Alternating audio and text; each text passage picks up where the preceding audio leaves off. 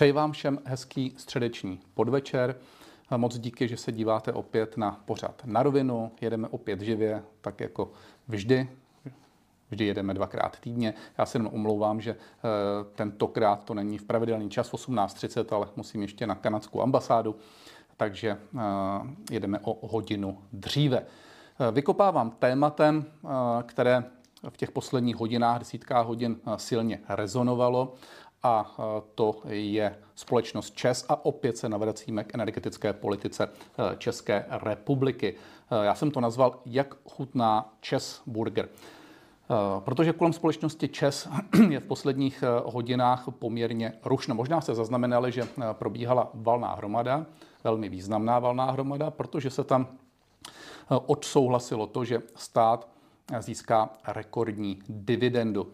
Eh, zjednodušeně řečeno, eh, stát si na poslední chvíli, což považuji za dost nešťastné, tuto formu komunikace, eh, protože si musíme uvědomit, že ČES je na finanční burze.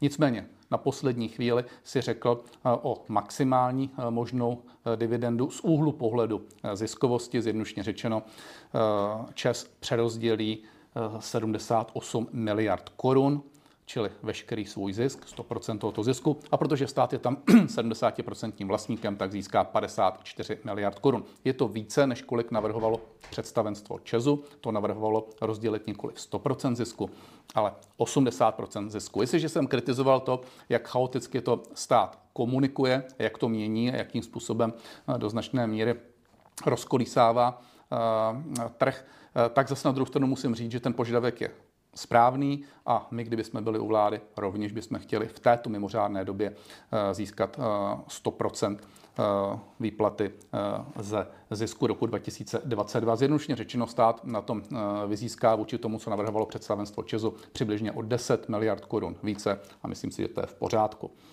Eh, co už není úplně v pořádku, je to, eh, že stát slíbil, konkrétně pan premiér Fiala, mám to zde, eh, přesně před rokem, nebo bylo to v červenci roku 2022 to, že vláda by měla do poloviny příštího roku připravit plán restrukturalizace energetické společnosti ČES. To znamená, do poloviny tohoto roku se tím myslelo. No tak polovina tohoto roku bude za několik desítek hodin a zjevně stát nemá vůbec nic. Je nutno říct, že eh, stát eh, se dostal pod tlak v minulém roce právě proto, že eh, ceny letěly nahoru, že se zcela zjevně nezvládla ta energetická situace. Ta opatření se udělala nesmírně pozdě a mimo jiné se pochopitelně řešilo to, že kdyby stát měl lepší manévrovací prostor ve společnosti ČES, že by se mu postupovalo jednodušeji. I proto pan premiér Fiala řekl v zásadě racionálně, že se tedy okamžitě začne pracovat na tom, jakým způsobem se ta restrukturalizace udělá. A teď nehodnotím to, jaké všechny modely eh, mohl využít. My jsme mu tam nechali několik těch modelů, protože jsme to chtěli udělat rovněž za nás, ale poté byly volby, navíc byl COVID, takže už to musela dojíždět nová vláda. Eh, to je věc k další diskuzi, jakou formou to udělat, ale kritizovali jsme to, že jde na to eh, nesmírně neakčně a že rok je příliš dlouhá doba. Jako dneska si vzpomínám, že jsem říkal 36. 2023. Eh, podívejme se na francouze.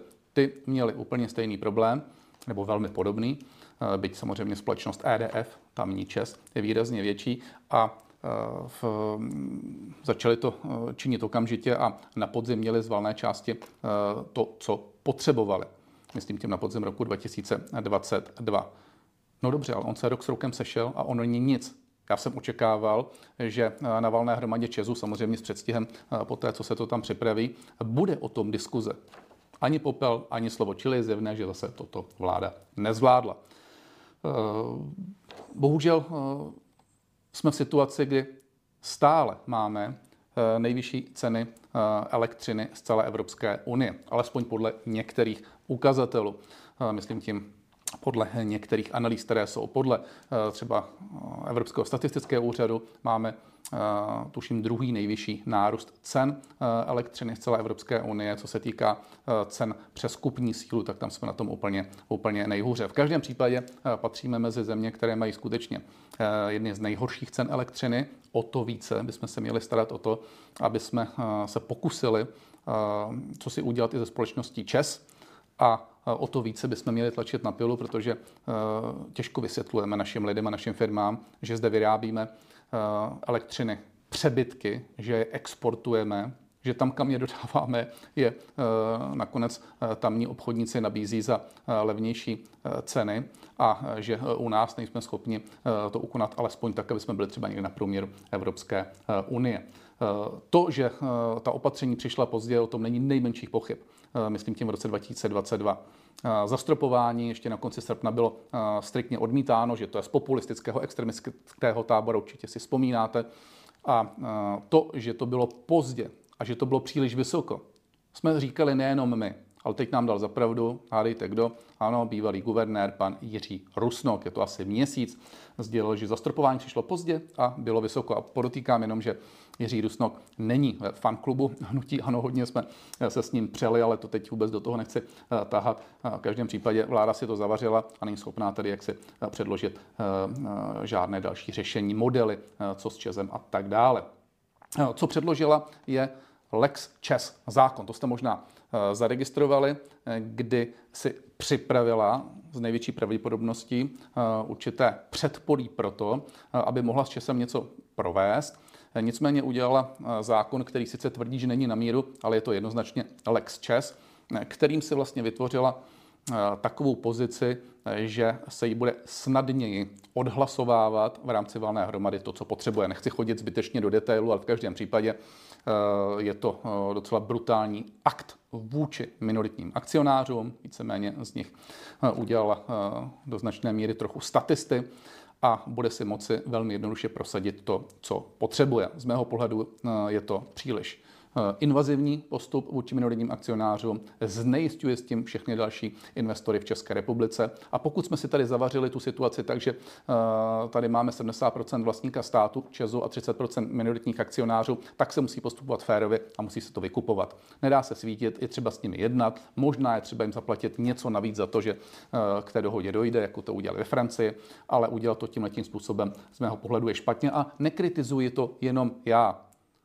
Karel Haas, poslanec za ODS, mimo jiné eh, velmi korektní člověk a myslím si, že i dobrý právník eh, prohlásil, že má pochybnosti o ústavnosti tohoto zákona, který nazval Lex Čes. Jestliže to říká velmi korektní eh, Karel Haas, přeložíme si do češtiny, co tím asi míní. Kde je ten problém? Problém je v tom, že tady energetice nikdo nevelí. Za normální situace by to měl být ministr, který má silné slovo ve vládě. minister Síkela nejenom, že nemá ve vládě prakticky žádné slovo a je tam víceméně druhořadým hráčem, Eh, navíc mu energetiku do značné míry sebrali, protože poté, hm, co selhal prakticky ve všem a pořád si hrál s nějakým energetickým tarifem, vše ignoroval, všem se vysmíval, tak to dopadlo tak, že jsme byli eh, skutečně v kritické situaci na konci srpna.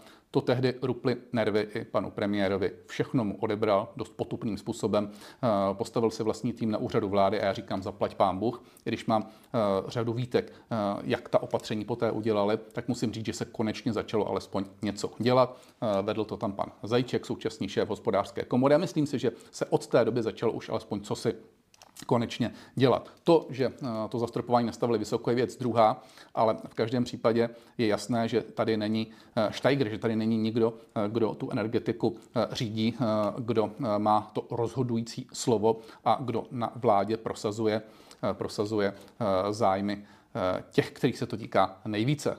Opak je dneska pravdou vládu v tomto eh, směru řídí energetické společnosti, což je bohužel eh, smutný, smutný eh, důsledek. No takže pan minister Síkela místo toho, aby se věnoval domácímu prostředí, průmyslu a tak dále, tak brůzdí ve vodách bruselských, kam míří, asi všichni víme, konečně přiznal to teď konečně v nějakém rozhovoru, že je připraven eh, se stát eurokomisařem, což si myslím, že je naprosto šílené, protože to říká eh, po roce a půl doby, kdy je na ministerstvu, kdy to ministerstvo potřebuje lídra, kdy to ministerstvo potřebuje někoho, kdo za něj dýchá, kdy tam potřebuje srdcaře, kdy potřebujeme někoho, kdo tady hájí zájmy průmyslu a současně vytváří nějaké podmínky, aby to bylo fair, kdo tady vytváří energetickou koncepci, tak vlastně vzkáže všem, že je to typický korporátní manažer, který vlastně přišel na to ministerstvo udělat si další zářez, posunout se někam dál a jde za lepší nabídkou. On to vnímá jako naprosto přirozenou věc. Já to nevnímám jako přirozenou věc. Přirozeně bych vnímal to, že ten člověk to tam chce dohrát čtyři roky a pokusit se o to, aby tam byl ještě potom, aby dohrál ty věci dále. A to, že my mu to budeme znesnaňovat a pokusíme se, aby jsme se tam dostali my, na tom si myslím, že není nic mimořádného a konečně voliči rozhodnou o tom, jestli to dělá lépe tahle vláda, nebo třeba jestli to dělá lépe naše vláda, nebo jestli přesvědčíme našimi argumenty. Na druhou stranu ale musím říct, že to, že půjde do Bruselu, je v zásadě dobrá zpráva. Za prvé si bez ironie myslím, že jemu to bruselské prostředí bude sedět výrazně lépe. On tam má skutečně zřejmě lepší pověst než u nás.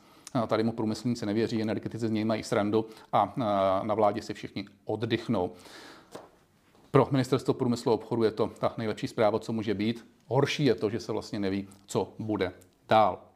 Nicméně, pojďme na eh, vaše dotazy, určitě jich tady eh, bude celá řada. Věřím, že se budeme ptát i na tu energetiku.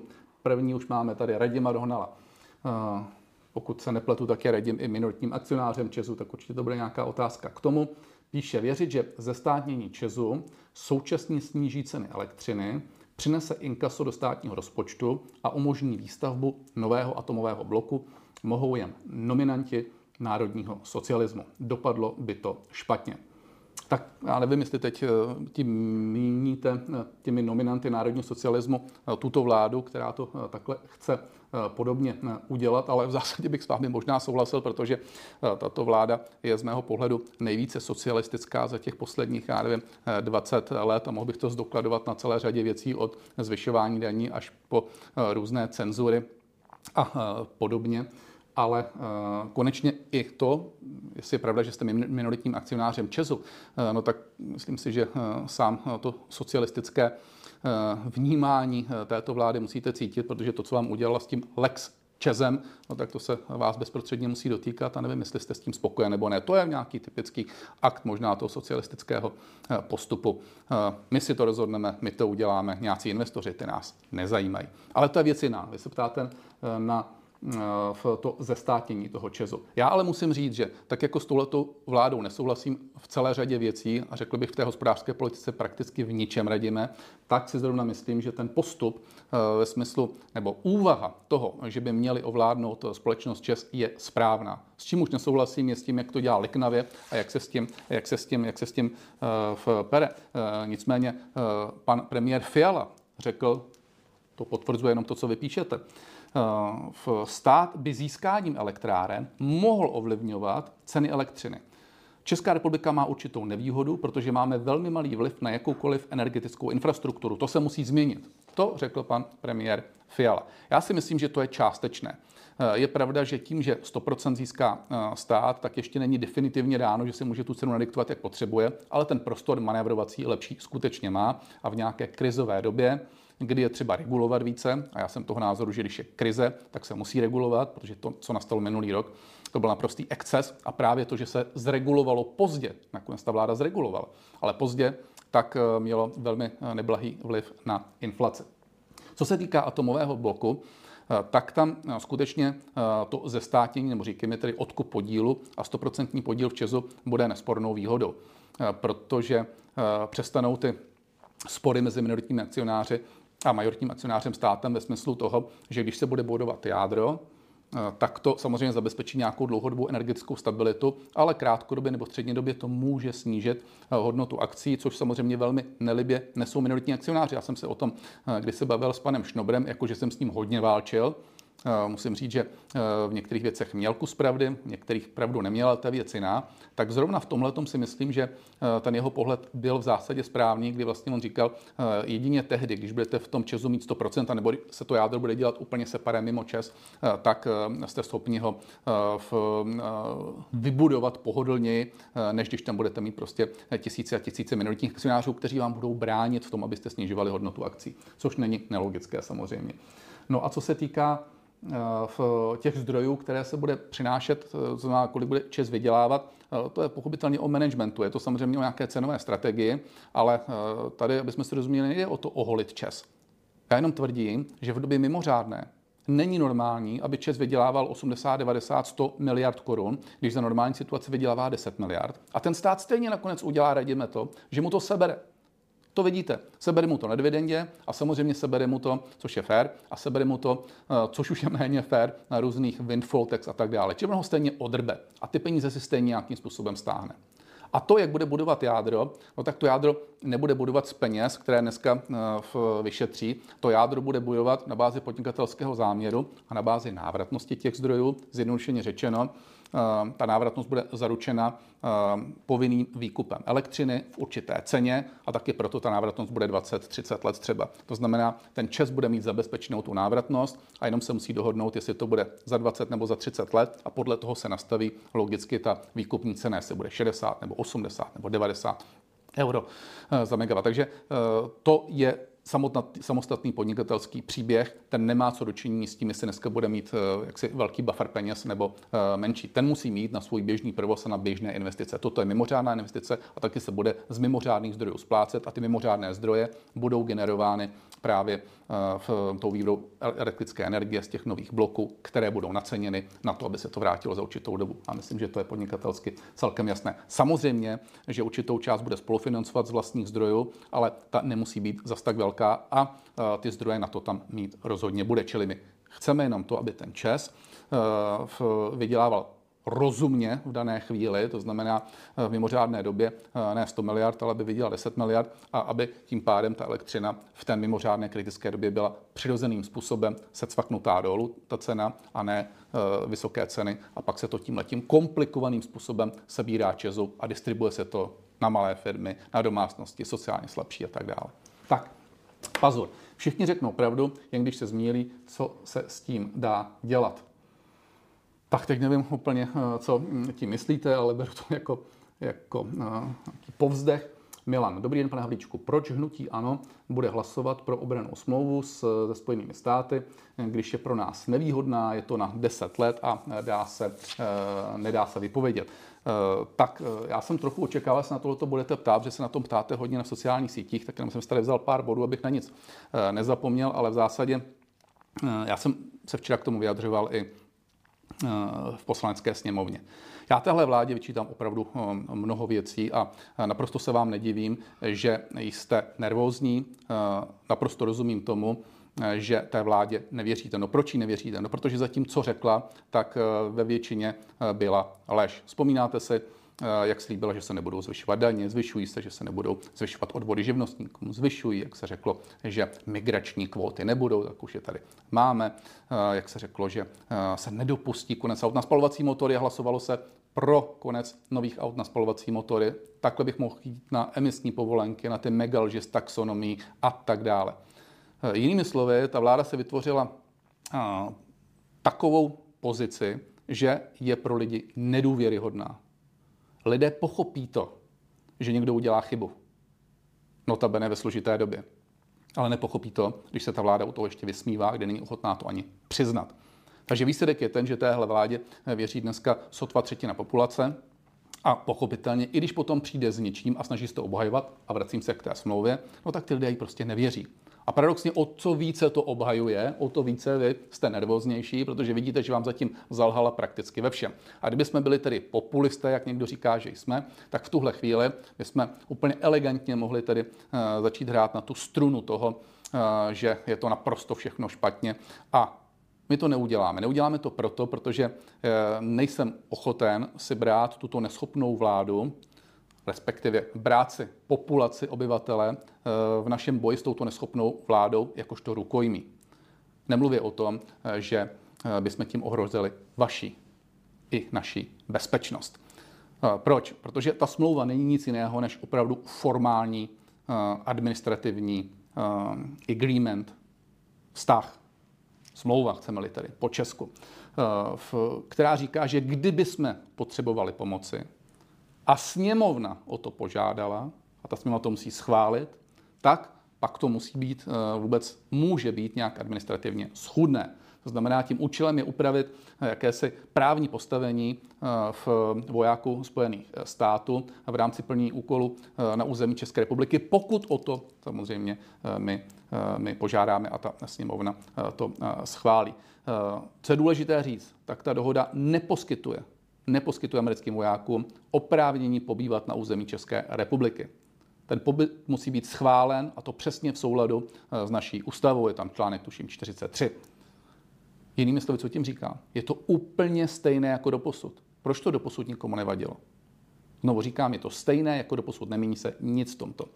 My jsme opravdu byli velmi obezřetní. Musím říct, že jsme se o tom dlouze bavili.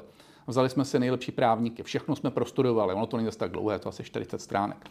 Vybrali jsme stránku po stránce odstavec o odstavci větu od věty. věty. Dokonce jsme, jsme na to udělali v rámci poslaneckého klubu, ano, samostatné eh, sezení několika hodinové, kde jsme to rozebírali. Eh, a byli jsme fakt velmi obezřetní, protože taky bylo něco, kde nám to nebylo jasné, kde jsme měli prostě určité pochybnosti a nevěřili jsme podobně jako vy té eh, vládě. Ale musím říct, že po té, co jsme to prostudovali, tak nejenom, že bychom nepodpořili dokument, který jak se by znamenal přítomnost cizích vojáků, jakékoliv, jakoukoliv výstavbu základen, nebo třeba, nedej bože, v rozmístění jaderných zařízení. Ale ono tam nic takového není. Toto vám fakt mohu garantovat, není to tam. A není to žádná ochrana té, téhleté vlády. Téhle té vládě prostě bych neodpustil vůbec nic. Ale tohle tam fakt není. A my vám prostě nemůžeme lát. Nemůžeme prostě na té eh, vlně toho, že vás budeme strašit. To prostě by nebylo, nebylo fér. Vůči současnému stavu se nemění prakticky nic. Neohrožuje to naší bezpečnost dneska. A naopak v budoucnu, kdybychom se dostali do nějaké složitější situace, tak uh, nám to tu bezpečnost může pouze posílit. A nezapomeňme prosím ještě na jednu věc. Eh, musíme si říct, jestli chceme být na to nebo ne. Já tvrdím, že je správné, že jsme v NATO. A obecně ano, je jednoznačně proto, aby jsme byli v Evropské unii, aby jsme byli v NATO. Jsme přesvědčeni, že eh, to skýtá eh, v určité záruky a že je správné, že jsme součástí, součástí NATO. Je nepochybné, že máme díky tomu určité benefity, máme určitou míru bezpečnosti. Jinými slovy, spoléháme na to, že ostatní země v rámci NATO, a těch je celkem 31 dneska, eh, budou spolehlivé. Na tom je to založené, na ničem jiném to není. Druhá věc je nějaký rozpočet, který se tam musí dávat a tak dále, a sdílení samozřejmě nějaký společní techniky a tedy. Ale a v, očekáváme určitou míru spolehlivosti. A nyní se určitá míra spolehlivosti očekává od nás. Dovedete si představit, že bychom byli jedinou zemí, a směřuje to k tomu, že 24 už to podepsalo a ty ostatní jsou těsně před podepsání. Některé to dokonce už mají podepsáno 10 let. Eh, dovedete si představit, že bychom byli jedinou zemí z 32 zemí, která by to nepodepsala a že bychom někde něco potom na to chtěli? Nemůžeme, nezlobte se na mě, eh, být jenom s nataženou rukou a eh, současně některé věci ignorovat, notabene v situaci, která nemění současný stav. Takže já doufám, že jsem vám to vysvětlil. Znovu říkám, já se na vás nezlobím za to, že tomu třeba nevěříte, že jste nervózní, chápu to, ale prosím pěkně, jenom nepodlehejme různým dezinformacím a snažme se to vidět objektivně. Věřte tomu, že nemáme nejmenší důvod, aby jsme tuto vládu v něčem podpořili. A my nepodporujeme tímto aktem tuto vládu. My tímto aktem podporujeme bezpečnost a to se týká i vás. Děkuji. Tak, jsem se trošku rozjel, ale protože samozřejmě jsem toho plný, tak, tak eh, se snažím, co říkat, důrazně. Tak, eh, pane Havlíček, hnutí ano, chce podpořit smlouvu s USA, tak to už je de facto stejné. A Dmitry, jak vnímáte nezadržitelně posilování AFD v Německu? Eh, váš názor na ní? No to je zajímavé docela to, co píšete. Máte pravdu, eh, AFD v Německu silně posiluje. Co je tím důvodem? No,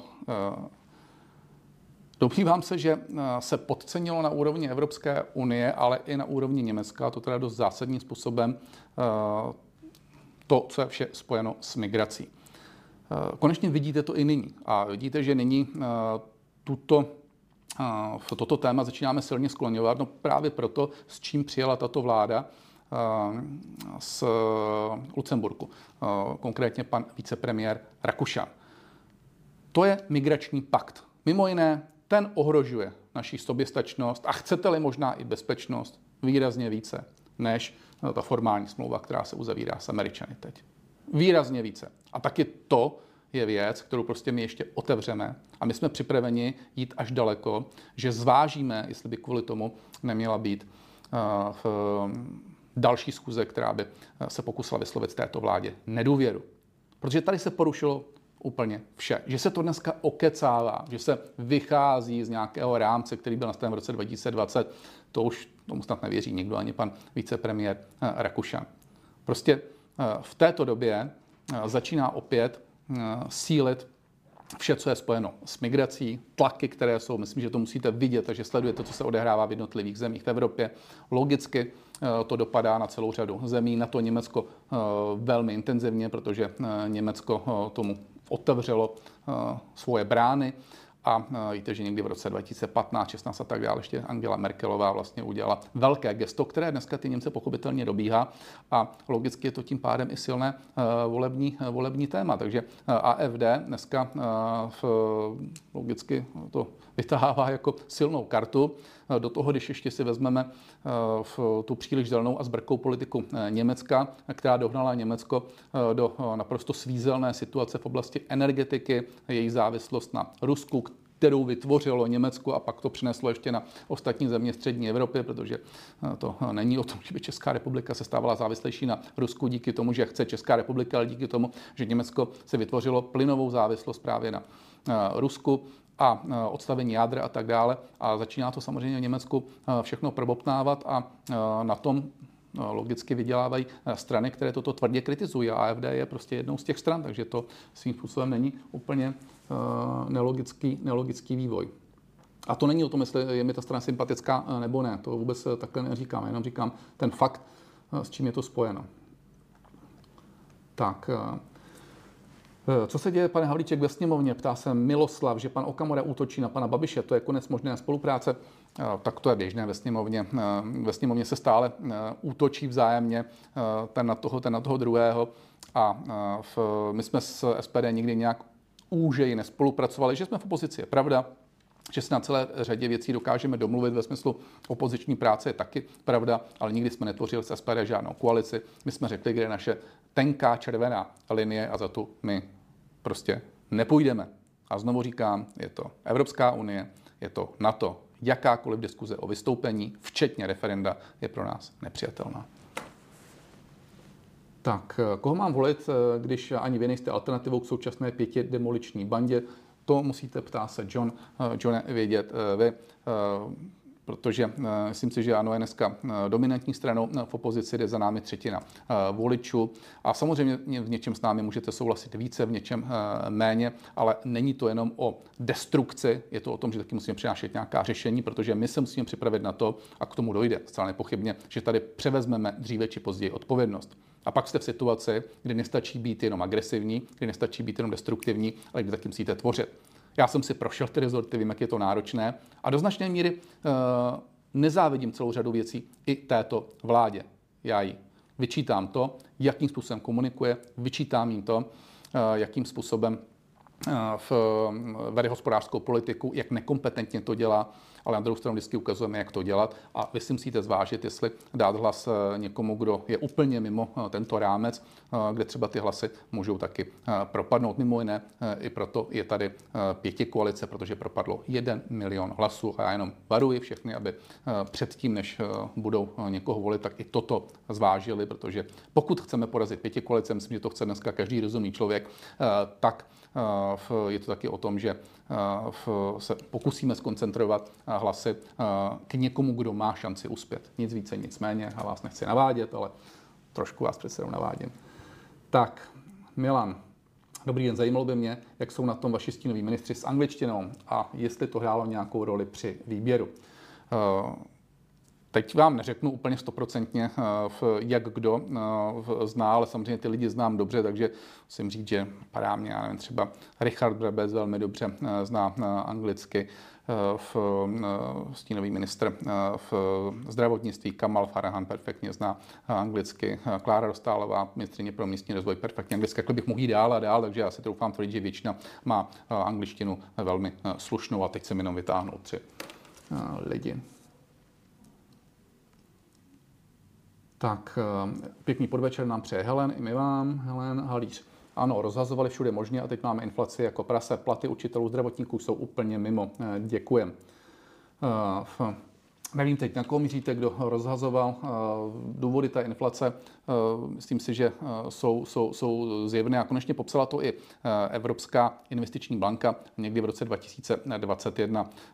Těch důvodů bylo více, ale primárně to byl takzvaný postcovidový stav, to znamená rozhozená nabídka s poptávkou, čímž pádem vlastně byla vysoká poptávka, nižší nabídka a ceny letěly nahoru a poté pochopitelně přicházela energetická krize, spekulace s cenami energiemi, což mělo nepochybně velký vliv na ceny energií, ty šly nahoru a postupně se začala cena energií čím dál tím více právě projevovat v inflaci. Jinými slovy, ta inflace poptávková, kdy vlastně lidé měli relativně úspory nebo střádané peníze, protože dlouho nic nekupovali a velká poptávka se překlápila do inflace nákladové, protože firmy měly vysoké vstupy a ty vstupy logicky musely uh, nějakým způsobem propsat do cen výrobku a zvyšovali je. A to je vlastně ten postupný přechod z té poptávkové na tu nákladovou inflaci a pak už to bylo vysloveně taženo cenami energií a právě protože tato vláda nereagovala na ceny energií, ať už nějakou formou regulace, anebo třeba rozpočtově těch